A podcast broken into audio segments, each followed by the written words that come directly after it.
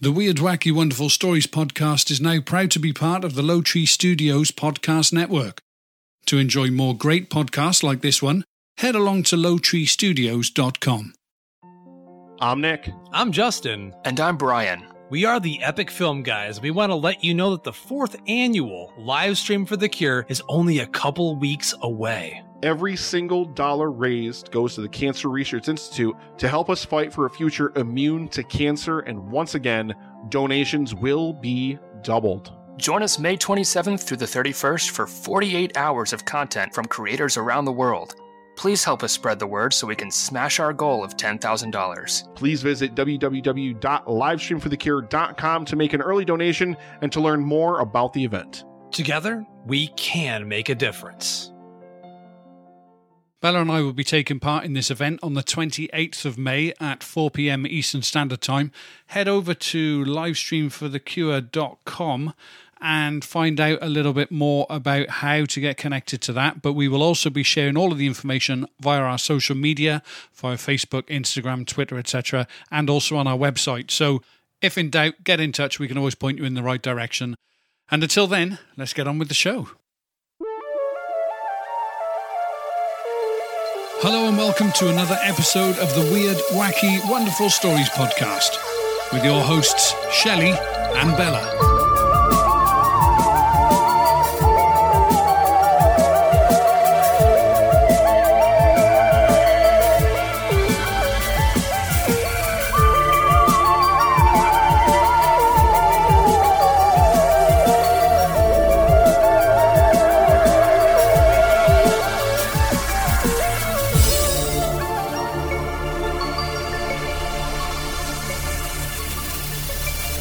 Hey, everybody, and welcome to episode 77 of the Weird, Wacky, and Wonderful Stories podcast. I'm telling you, we're almost in triples. I know. I can't wait to get to 100. Hmm. I mean, podcasts, obviously, not anything else. we have got a really interesting guest for you today. So, without any further ado, let's get straight onto it. Alrighty then, let's go. Today, we have with us a man who's been on our show twice before and was a hit both times. We've covered some of his other books on the previous shows, which were The A to Z of Curious Wales and Ghosts of Wales Accounts from the Victorian Archives. Today, we'll be talking about his new offering, Paranormal Wales. Outside of print, he's a speaker and presenter of arts based documentaries and radio shows, and a regular guest expert for national and international media, including the BBC. He's arguably Wales's leading authority on the curious and paranormal aspects of the country's history. He's also a funny, genuine, and nice bloke. Please welcome back, by popular demand, Mark Rees. Hi, Mark. Hello. Hi. Hello. Do you know what? That's the first time I've heard that, that sort of bio read out aloud. Because I've, I've seen my publisher use bits of it and things. But it sounds, it's, it's quite embarrassing when you hear it right back to you like that. I'll have to tone that down. I'm sorry then. Ma- Mark Racy's a bit rubbish, really. See, I was Yeah. going to say that you, you're just trying to butter him up for something, but we don't know what the something is. Uh, yeah, exactly, You're no. flattering Yes. him. yeah. yeah, I mean, it's, it's, it's all true. It's not lies, but it, it just sounds a bit. Um, God, that's the, be- that's the best introduction I've ever had anywhere. So thank you very much. no problem at all. No problem at all. So, you've been busy anyway since we last spoke. Very, very busy. Yes, I've written two books since we last spoke. Only one of them's hit the shelves so far, which is Paranormal Wales. And thanks to the whole lockdown situation, I'm I'm writing a third book as well at the moment. So busy, busy, busy times. Well, I was going to ask you about that actually, because some of the authors that we've spoken to have said that this is actually giving them the time they need to write almost without distraction. And others are saying they just can't seem to write a word despite being locked in the house. Yeah, I mean, I mean, my, my plan for this year, after finishing the last book, w- was to take a break because you know I've I've burnt myself out recently, and it's it's weird how things happen. Isn't it? I, I finished the last book and said, right, that's me done for the year, and now I'm locked in the house with nothing else to do. So you know, I'm straight back into it, and you know, it's it's it's perfect for me because I am. I I think if you're a writer, you've got to be a bit of a sort of a a- an antisocial sod anyway and sit in the house on your own all the time. So be- being, being locked in isn't isn't that bad. And you know, I'm quite lucky. You know, I, mean, I live in quite a, a rural part of Wales, so you know, it's it's I can go walking in the forests, come home, do some writing. So touch wood, you know, it's it's it's working out quite quite nicely for me. See, I was all like gung ho and busy the first couple of weeks. Now I just don't care. Yeah, yeah. Bella, she creates lists which are called honeydews, Uh, yeah. Right. and it's basically a list that says honey do this, honey do that. I see. And so, yes, I've had my lists, and luckily, because she's now lost interest in sort of all all things house related, uh, Yes. my lists have waned as well. So I'm I'm feeling great. I'm loving life now. So does that mean your house is, is spotless now? Then the, the list's been cleared and you've you've done everything that needs doing ever. Do you know what? No, there's, it's there's, just it's called me being lazy. I see. there's two things that I need to do that are left to do DIY wise, which I'll get done within a day if I put my mind to it. But uh, I just haven't put my mind to it. I, I, Yeah, I yeah. did give you a nice prompt about it the other day. what about painting the hall stairs and landing? I'll tell you what you can do with that. Nutball. The you know, I there are two things left, and I and I said, "What are you going to do today?" And you said something, and I said, "Oh, okay. Well, I guess we we won't do that today then, or that today then." And you were like, "No." So, Oh, so you're that was that was a reverse psychology thing. You're expecting me to take that with you and, and say no, I'm going to do it anyway. yeah, but I should have known because psychology is the study of the mind, and well, hmm. Oh, thank you very much. what do you think of that, Mark? I think you're going to be a busy man after this. aren't you? I, I think I am. I think I'm going to have to Finish the conversation. Back to work. Exactly. I think I'm going to have to get the jobs done just so that I can shut her up. Um, yes. anyway, let's get back onto the book. In the description of the book on Amazon, it mentions Wales as being the most haunted country in the world. Yes. Is that a true statement? And if so, why do you think that's so? It, it, it, it kind of is, although that statement has come to- back to sort of bite me on the backside a few times now, and I wish I'd left it out. But um, I, I wrote that when, when I was first sort of um, pitching the book to the publisher. The idea was it's, it's just like a greatest hits of, of Wales's famous, supposedly haunted places. It is claimed that Wales is the most haunted place in, in, the, in the universe, but it's not quite as straightforward as that. It's based on things like Wales is supposed to have the most castles in, Yeah. in the world or in Europe or whatever it is. And so, based on that, if every one of those castles has got a ghost in it, then it would be the most haunted place in the world with the most haunted castles. If you kind of follow that kind of that kind of route, and they probably all do have some sort of aspect of it, don't they? Yeah. There's always a story. Oh, so and so this, and I went there, and you know, I tripped on the second step coming down, and it was a ghost that did it because somewhere in its history, something happened on that staircase or whatever. It, so yeah, I get it. yeah, that, that, that's where the Norman lord had his head chopped off, and now the White Lady's pushing me down the steps type story. yeah. yes, you can argue that Wales is the most haunted country in the world, but I, I'm I'm pretty sure you know y- using that example, somebody in in in Ireland or France, wherever you might be, could probably put up a good argument as well. But there you go, it's out there now. Wales Wales is the most haunted place in the world. For today, right? Yeah. Uh, In the book, there's loads of amazing stories in it, and you've broken the book up into sections, haven't you? Yes. Well, it starts with, uh, appropriately enough, with castles, because castles is a big part of Wales. To be honest, I could have quite easily have filled an entire book with castles, but uh, that wasn't that wasn't the brief. So then I've got another section on sort of places with uh, historical context uh, to Wales. I mean, obviously castles are historical, but it's places like th- those with a connection to our uh, our industrial heritage, and you know, the of places that really make Wales known. There's one on pubs and hotels very popular place for ghosts to go, pubs and hotels. And that lets me make the old joke about two kinds of spirits in the pub every time I mention pubs. One on uh, the grand sort of mansions and, and the you know the, the sort of real um, the places the, the elite would have lived in in the past, which are now usually sort of national trust kind of properties. And I've wrapped it up with one on cultural landmarks. So that's places like the theatre and places which are supposed to be haunted by opera stars and artists and, and that side of things. You talk about an amazing story actually in the section about Rhuddlan Castle, Yes. and there was a legend based around. Erilda, is it? And it's a beautiful and yet tragic tale that Yeah. actually sort of encompasses the supernatural and the paranormal. Can you tell our listeners a little bit about that story? Yeah, well, in the late 18th century, when um, the first Gothic piece of fiction was published by uh, Horace Walpole, it was published anonymously. And the idea was these works of fiction, because it was a work of fiction, were sort of long lost tales that somebody had found and put out into the world to sort of scare people with. And in Wales, we had this book called Welsh Legends, which was published anonymously in 1802. It was written by someone called William Earle. It was probably written as a work of fiction. But as with these things, you can never know for certain or whether it was based in reality. And the story is, as you mentioned, it's quite a tragic one. I'll, I'll sort of cut it down slightly for the sake of this podcast. But the princess from uh, the castle came across this very mysterious knight. He was called the Knight of the Blood Red Plume because he had a blood red plume in the top of his armor, which was all black. And I mean, he was described as very much like the, the hero in a in a rom com or something. You know, he had those kind of dreamy eyes and that kind of thing. and when, when she saw him, it, it, it was just that kind of you know that magical kind. There's something scary but something quite appealing about this knight. But they had a fleeting visit. You know, she was out singing or playing music, whatever she was doing, saw the knight, and he was gone. Now, she was due to be married, and it was quite an important marriage because it had been arranged by the parents, by the kings, and this marriage would unite Wales. At the time, Wales was broken up by sort of feuding warlords, and not warlords, but sort of feuding parts of Wales. And the idea was that by her marrying a prince, that would unite two parts of Wales. However, she'd been distracted by this knight with the dreamy eyes and just just couldn't get this man out of her head.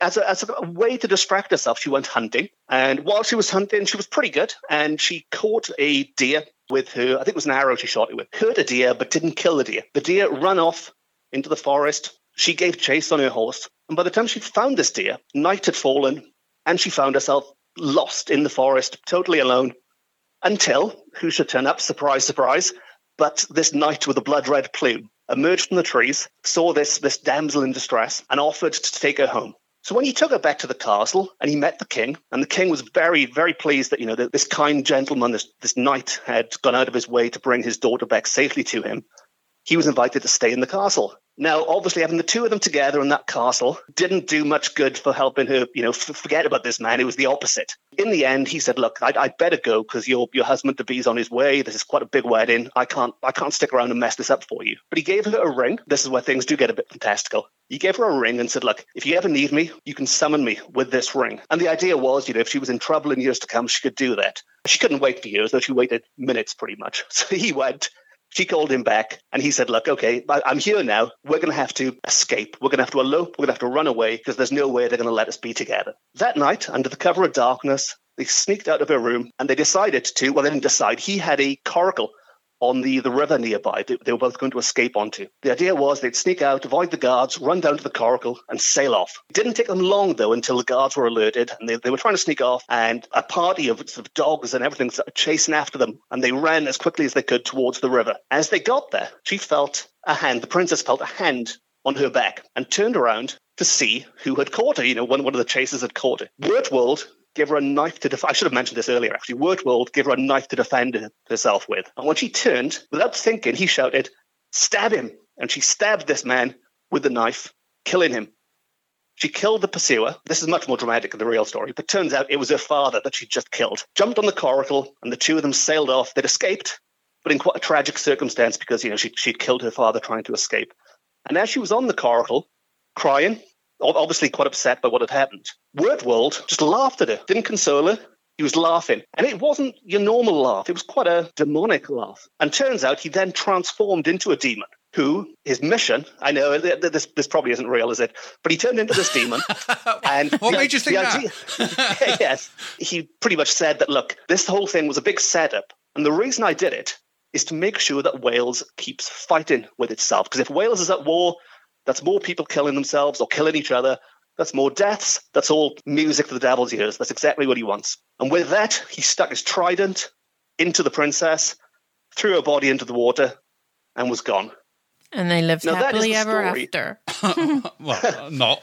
yeah. Yes. The reason I've included that in the book is, I mean, besides being you know, uh, quite a fantastical story, even though it probably isn't true, is that people have since then reported seeing ghosts there which kind of connect with the princess and with the demon. And by all accounts, people have seen the ghost of a girl being chased by some demonic thing around the castle. So I quite like that link in sort of um, reality and fiction in a way. So I mean, whether there's any truth, I don't know. But it was I just thought it was a nice, nice story to include. It was, and it was really interesting to read. And I'm glad that you read it, or, or not read it, but re- recanted it in the way that you did, because in the book it actually mentions that the Wertwold actually told her to blow on his ring to summon him. And I hmm. thought, if you mention it like that, Bella's just going to. I'm just not Bella's even just going to go there. Bella's just going to fall off her chair here. I was biting my tongue. Yes. Well, I mean, I, I didn't say that to stop you from laughing. I, I said that because I've it's the first time I've told the story. I think in person, so I got it. But uh, n- next time, I'll make sure there's lots of ring blowing. You talk about a few places that we've actually visited, one of which is Llancaich Fawr. And this is quite a popular tourist attraction in this part of Wales, owing to the way the staff dressed and act in, in character while they take you on the mm-hmm. tour of the property. Can you tell us about this account in your book? Yeah, I mean, Llan, Llancaich is one, one of the nicer ones actually because I, I I tried my best to sort of contact everyone involved with this book. Some places, some places I left out actually because they just wanted nothing to do with it. They were like, "No, get away from us. We've nothing to do with ghosts." You know, d- don't mention us. Llancaich were, were very, very cool. There's some nice pictures in there actually. You mentioned the staff dressed up, all of the staff dressed staff dressed up, which they sent me to use. Yeah. What they did say, which makes things a bit tricky, is they've got ghost tours and things, which have got some secrets on. And they didn't want me blow in all their secrets by publishing them all in a book because then no one would turn up on the tour. So, so what I will say is if you read this and you enjoy the Llancaich bit, pop along in person as well, because there are some other bits you know, which which you can only get by by walking around. But Llancaich is, I mean, for, for those who don't know it, it's it's a museum which has been made to look like it's still the year 1645 inside, which was quite an important year for the people there. Uh, this was during the English Civil War, and it was Colonel Edward Pritchard who owned the property at the time. Um, and he switched allegiances. So he was a royalist. He switched, and the, the sort of the the museum now tells the story of what was going on. And and the house, if you if you go to the house, you'll find that it's it's really well fortified. It's not like a cozy house. It's almost like sort of half castle in, in the way that it's sort of built to to protect the people inside in case something goes wrong. Um, as, as it could well do, you know, dur- during the English Civil War. But the, the most famous ghost, weirdly, has nothing to do with that period. It's it's a Victorian ghost. It's a ghost called Martha or Mattie that they call her as a nickname. And this ghost, it's it's your typical sort of floating white lady type ghost. And she is if you believe the story, although there's no proof of this that I could find, is is supposed to have burnt to death in the house, um, some horrible accident, and now she comes back to haunt it with all the usual sort of sounds of her clothes rustling and temperatures dropping and full apparitions appearing to some people and waking them in their sleep. So Mattie really is you know the perfect ghost. She does the whole lot. Yeah. Best story actually I found of that was uh, it was published on the BBC about Halloween time a year or two ago about the South African rugby team, the under 21s, who paid a visit, and the captain of the team broke down in tears in the room she was said to be haunting. And he, you know, he couldn't explain it, but he just had to get out of there. And when he got out, he said, you know, that that room, whatever was in that room, made him cry. So whether or not that was Maddie putting her her sadness onto him, you know, if she had died in quite a horrible circumstances and she was passing that feeling onto him, whatever it was, I don't know. But it's quite nice to have a witness quite a recent witness, sort of, you know, backing up what other people have said for many years, and, and quite a high profile one as well. I mean, if you're a the captain of a rugby team, you know, it's it's not the sort of stereotypical person who might be, you know, watching the X Files and looking for these things. You know, it's quite a, it's sort of a, it's a macho thing, isn't it, rugby? So uh, you know, have, to have someone like that crying, um, you know, is a different twist on it as well. Yeah, I, I think that he wouldn't have set that up himself. You know, he wouldn't have, you know, sometimes I've been on ghost hunts myself and you know that there's a couple of people, it's always the same people. Oh, I just got pinched or I just got pushed or I just got scratched. It's always the same ones every single time, same people. And so, yeah, like you said, I can't see this big burly rugby player, only 21, so, so still, or under 21s, so still. Yeah you know, at that time of his life where reputation is everything, would Yeah. would want to set himself up to to cry in in a room. And uh, you mentioned the room actually in the book, and and I know the one that you're talking about. Yeah, no, I said I think Llancaich, they were, um, you know, of, of all the people that I mean, there's quite a few places in this book, but they sort of went above and beyond helping me with it, and you know, and it's a wonderful place. And what what I like is. As you mentioned, there's al- there's always the odd person who goes to this place and says, "Oh, I've been pushed," blah blah blah. Yeah. But you can kind of put that to one side with Llancaich because it's just a cool historical building, regardless. Um, and it just happens to have these really extra cool ghost stories connected to it as well. I've got to say that I learned a lot on that tour because of the way they present it, the way, as I said, they're in period costume, the way they speak to you. It, it was it was an amazing experience. I've been there twice actually. It was a really amazing experience. Yes, yes, that way. That's, that's my bit for Welsh tourism for the day now. Yeah, excellent. Yeah. We'll, we'll have to Yeah. um, hashtag them into the uh, into the Twitter Yeah. when we when we advertise this.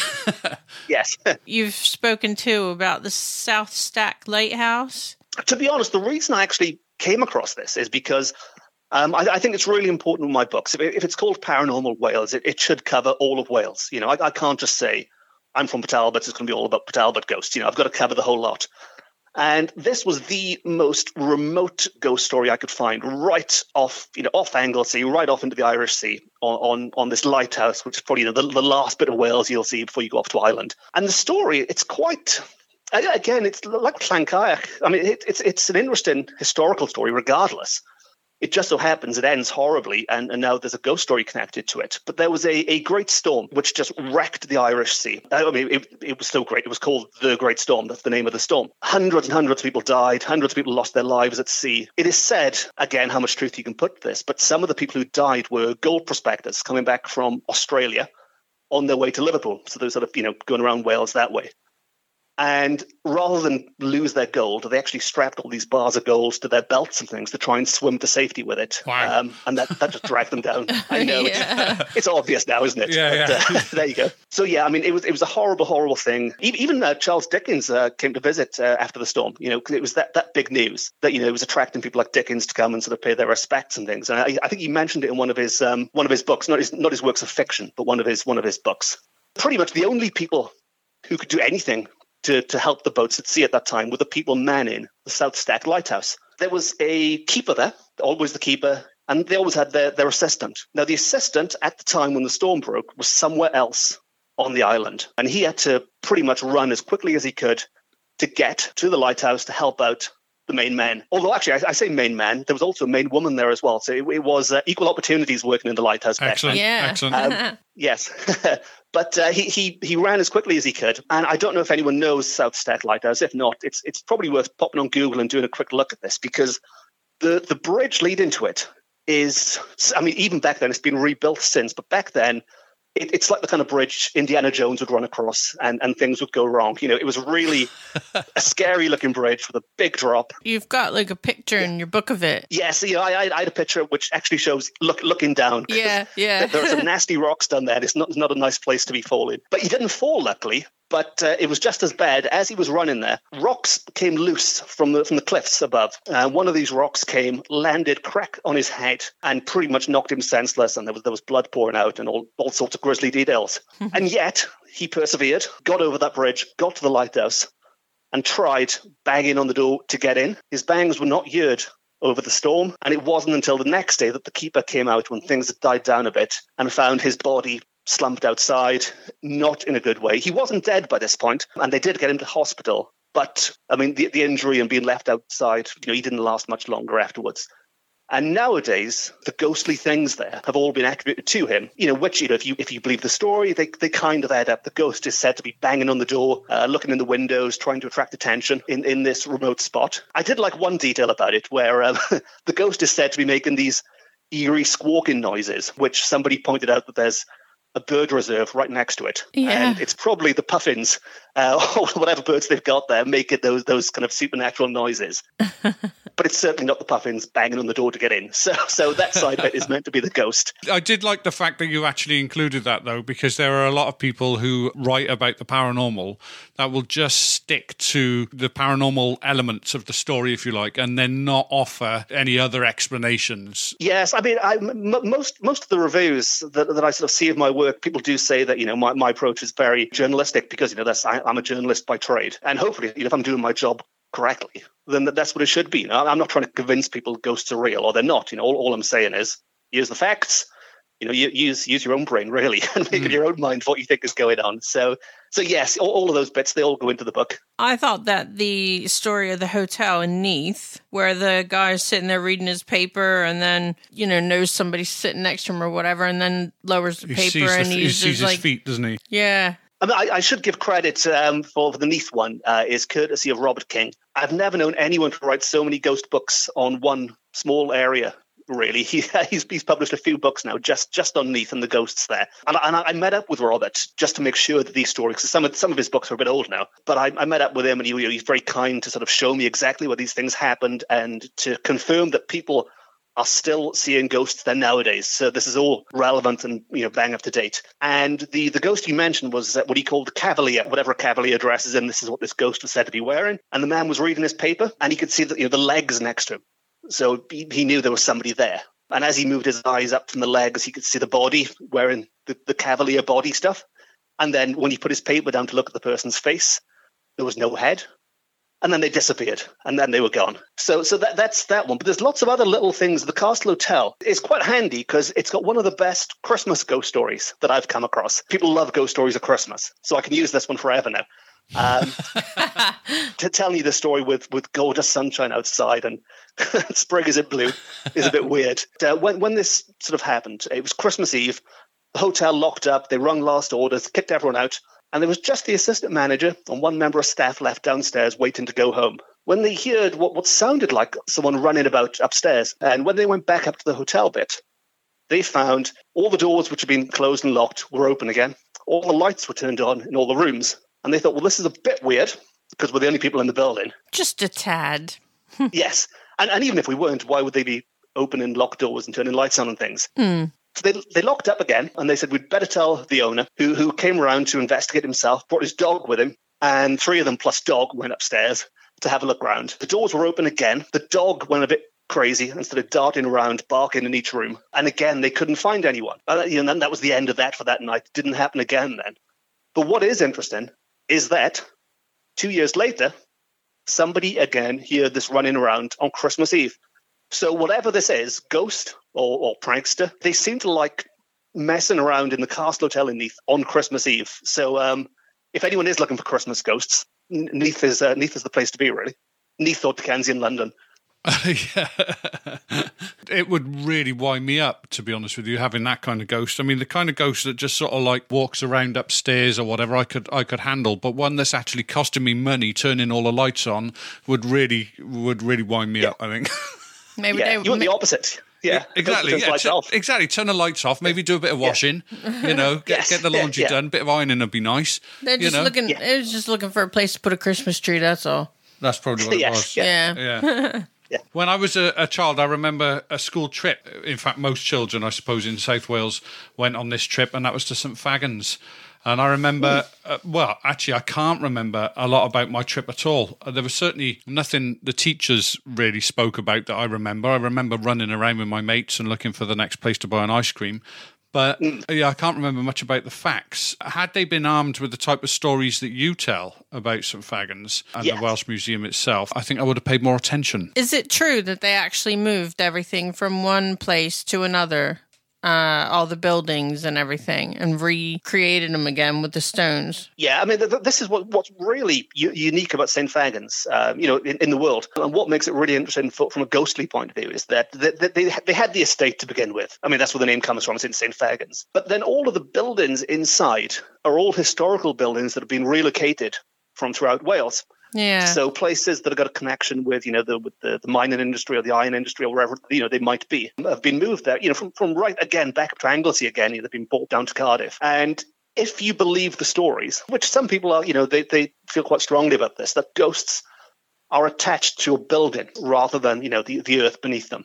Mhm. Then in theory, if you're moving these buildings around, you're moving the ghosts around as well. And if you go plonk in 40 of these buildings next to each other, all with their ghosts in, Yeah. that's going to be quite quite a weird collection of ghosts that you've got going on in one sort of one small little place, and that's in theory what could be happening in St. Fagans. It's just weird. I wonder why they decided to move them all. Well, so it was to make a museum, to actually create the museum. They wanted to create the authentic idea of what Wales was yeah. like in the different I mean, areas. the money involved in that, though. And I'd be really pissed if I moved them and somebody forgot a brick. I'd be like, look, you need to go back. I was I was thinking more about all the Welsh ghosts that would be in these in these properties and then getting relocated into this. To, to all intents and purposes, is a council estate in the middle of in the middle of St Fagans. yeah. Yeah, yeah, and, and I mean the eras as well, because I mean you can have people from you know centuries ago ne- next to some Victorians, maybe next to someone from the 40s. It's going to be quite a mix of uh, mix of people there. Yeah, I haven't been there yet, you see. yeah. So, Okay, I got the hint on that one. Yeah, excellent. So I've got to take Bella there. Right, Yeah. check. Ruthin Castle. Back to castles.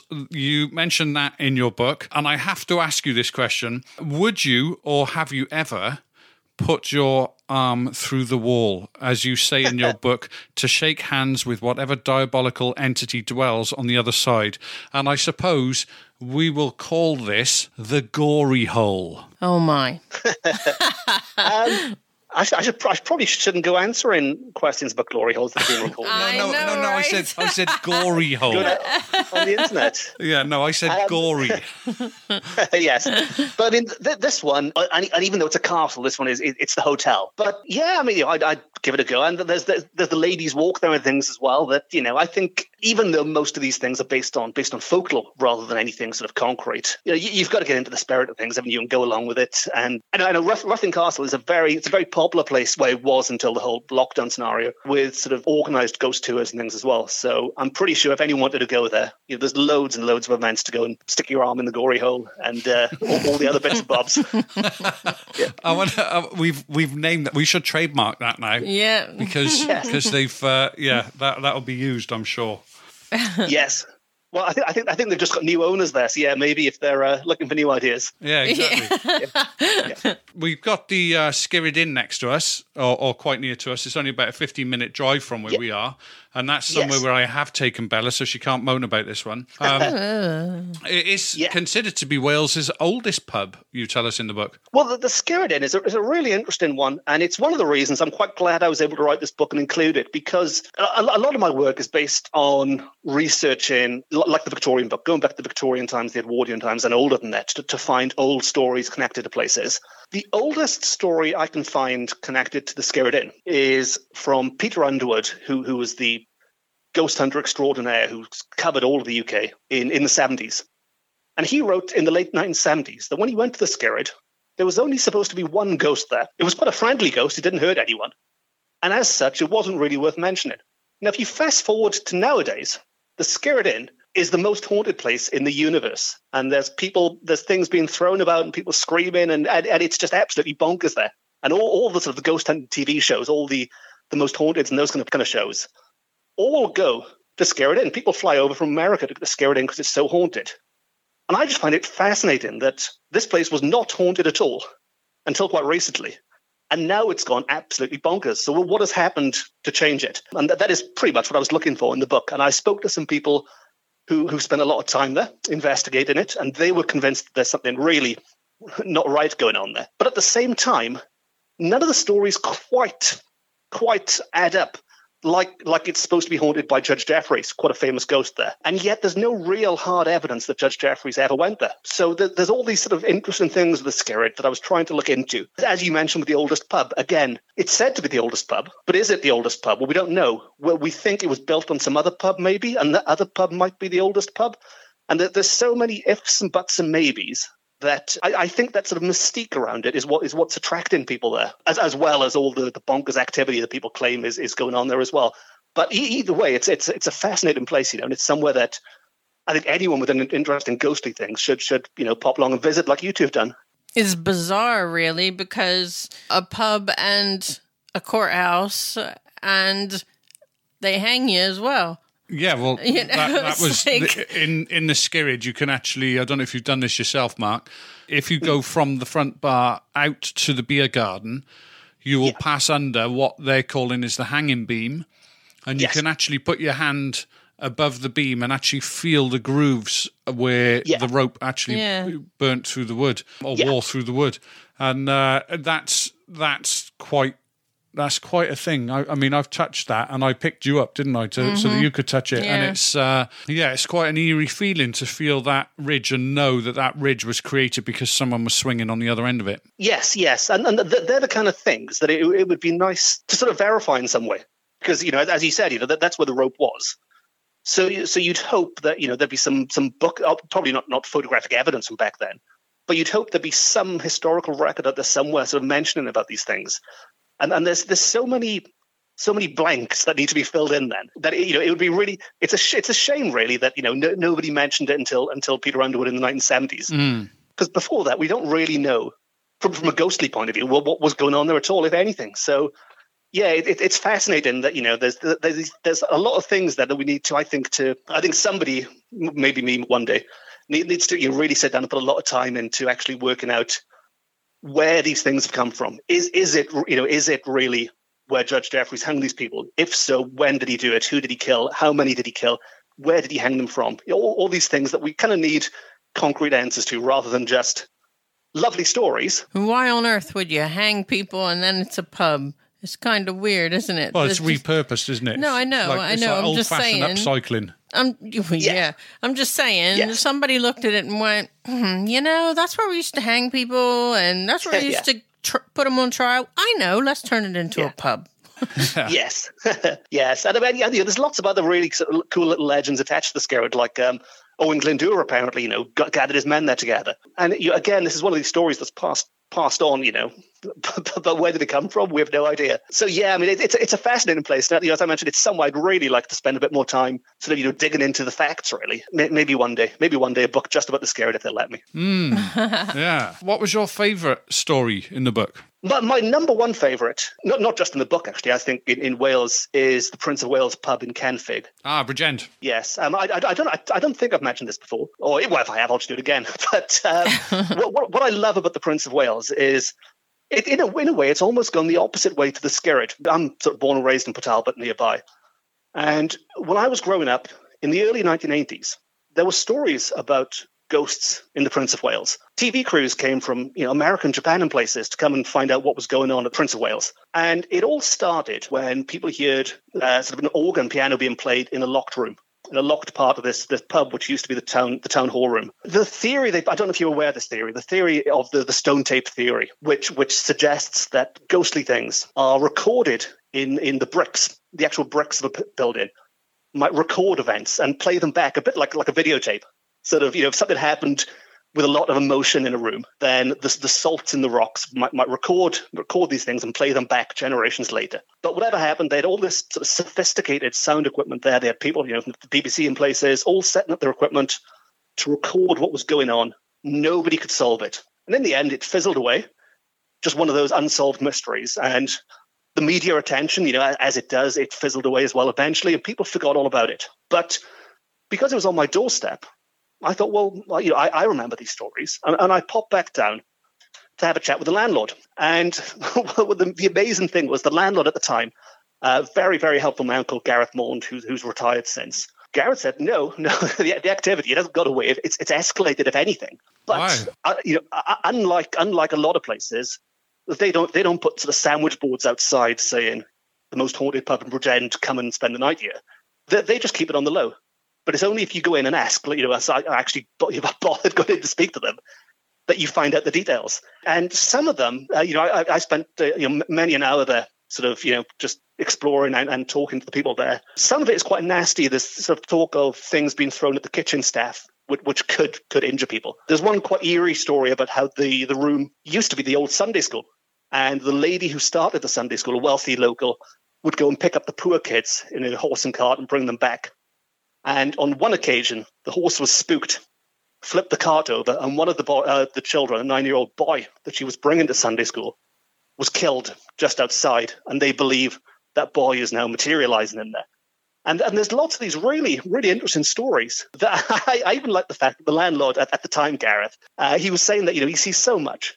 He says good night to them every night. he goes to bed, he says good night, uh, and he refers to them as friends. You know, he, he says they don't harm him. I had so much information I couldn't I couldn't include half of it in the book. But he was saying that he, he doesn't want any sort of psychics there or anyone trying to get rid of them because he was saying that at the moment things are, are okay. He's aware of them. He, he might see the odd mist, but they're not causing any damage. And what his worry was is if some, someone comes in and clears these ghosts, would they then be replaced with other ghosts, which could be a bit more malicious? Yeah. he, he- in a way, he was almost keeping the peace, keeping it on the low, not not broadcasting it, not not not making any money from it, you know, not not profiting from being a haunted pub. And he's retired since as well. I think that's maybe that's why he was quite happy to talk about it. But he's retired since and left his friends there for for the new owners, I guess. Now Wow. So better the devil you know type of thing. that's quite a new one on me. I, I haven't heard of that before. You know, some people want to keep their ghosts, some want to get rid of them, but I've never heard of someone keeping them. because they're slightly worried about what might come instead. So, Well, there's you know. all these theories. It makes sense though, doesn't it? You know, if- when you think about it, if they if they were almost like the custodians now of the property, that if you did get rid hmm. of them, would something else come in its place? Yeah, I, I see the logic. yeah. Or would they come back slightly annoyed? Even you know, I, I don't know how these, how these things work.